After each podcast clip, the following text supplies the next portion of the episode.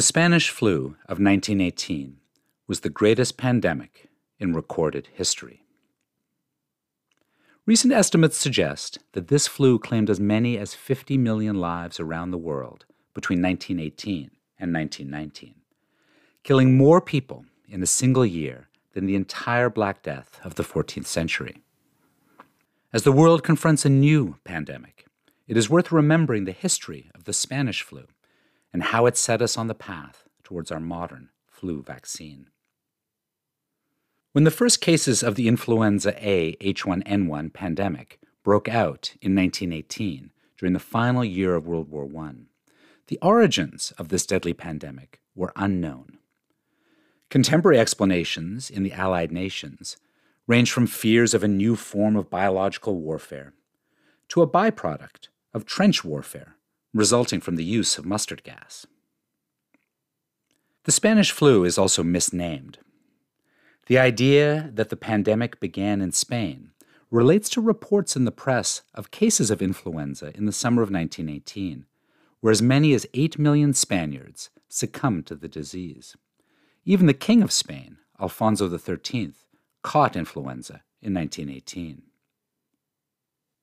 However, the first cases actually broke out months earlier in a military camp in Kansas, where few noticed the signs of the pandemic to come amid the ongoing war.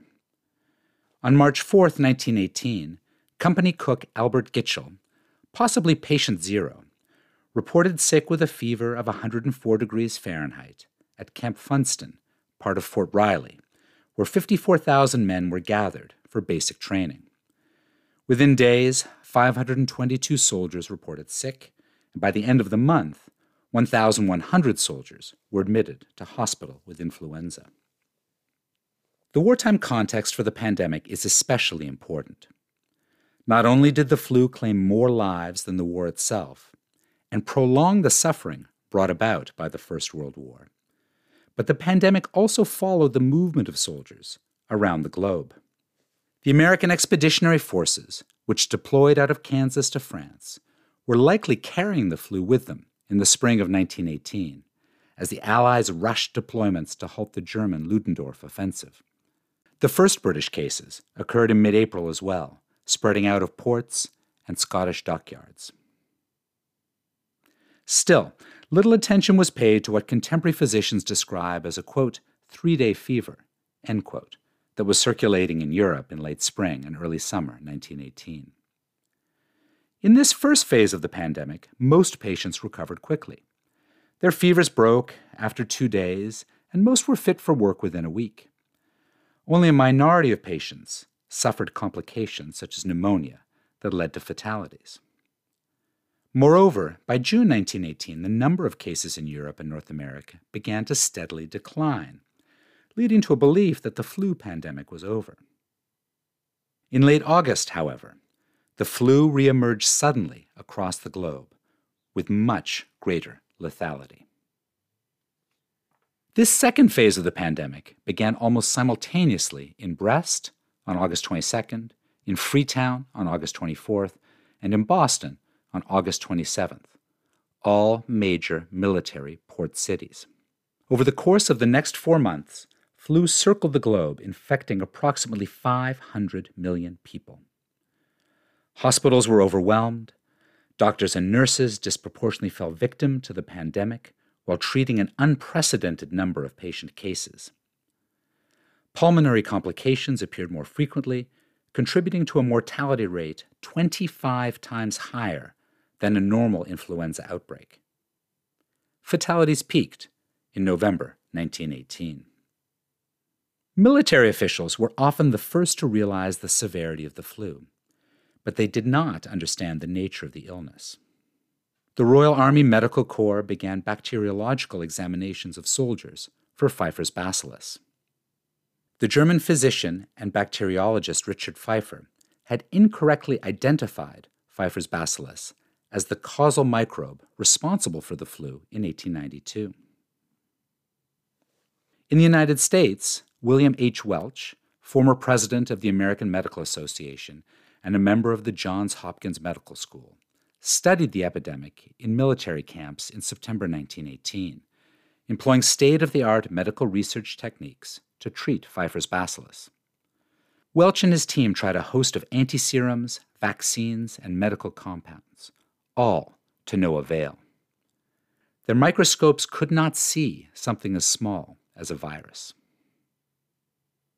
Meanwhile, civilian public health programs remain conflicted about how to respond to the pandemic. Arthur Newsholme, head of the British Local Government Board, the government organization responsible for the oversight of domestic public health campaigns, told Britons simply to, quote, carry on, end quote. To impose quarantines necessary to contain the pandemic would have been too detrimental to the war economy.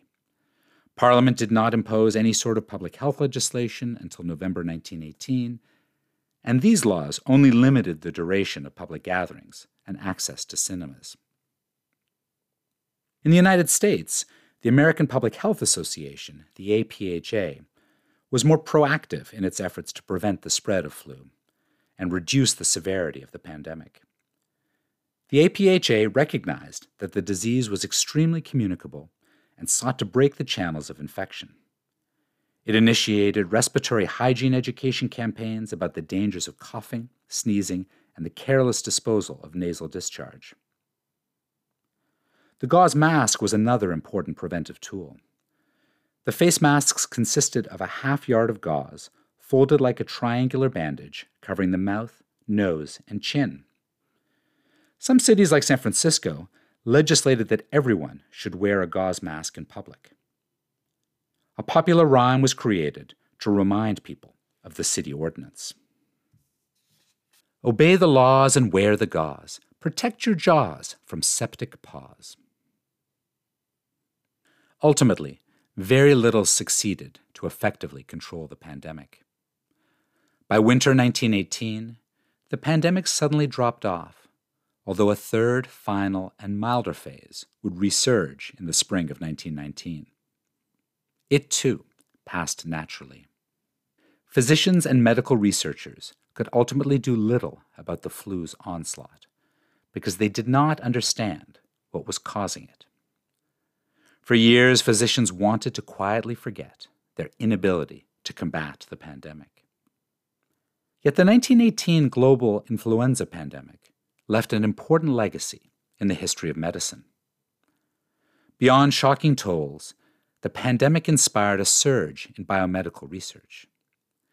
In 1919, doctors attempted to vaccinate patients against influenza, developing a vaccine for Pfeiffer's bacillus that proved completely ineffective. After the pandemic had passed, biomedical researchers began to reevaluate the etiology of influenza with the goal of preventing a future pandemic.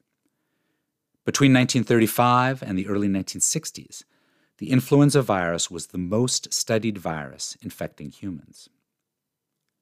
In 1936, H1N1, the strain of the influenza responsible for the pandemic, was isolated in a laboratory.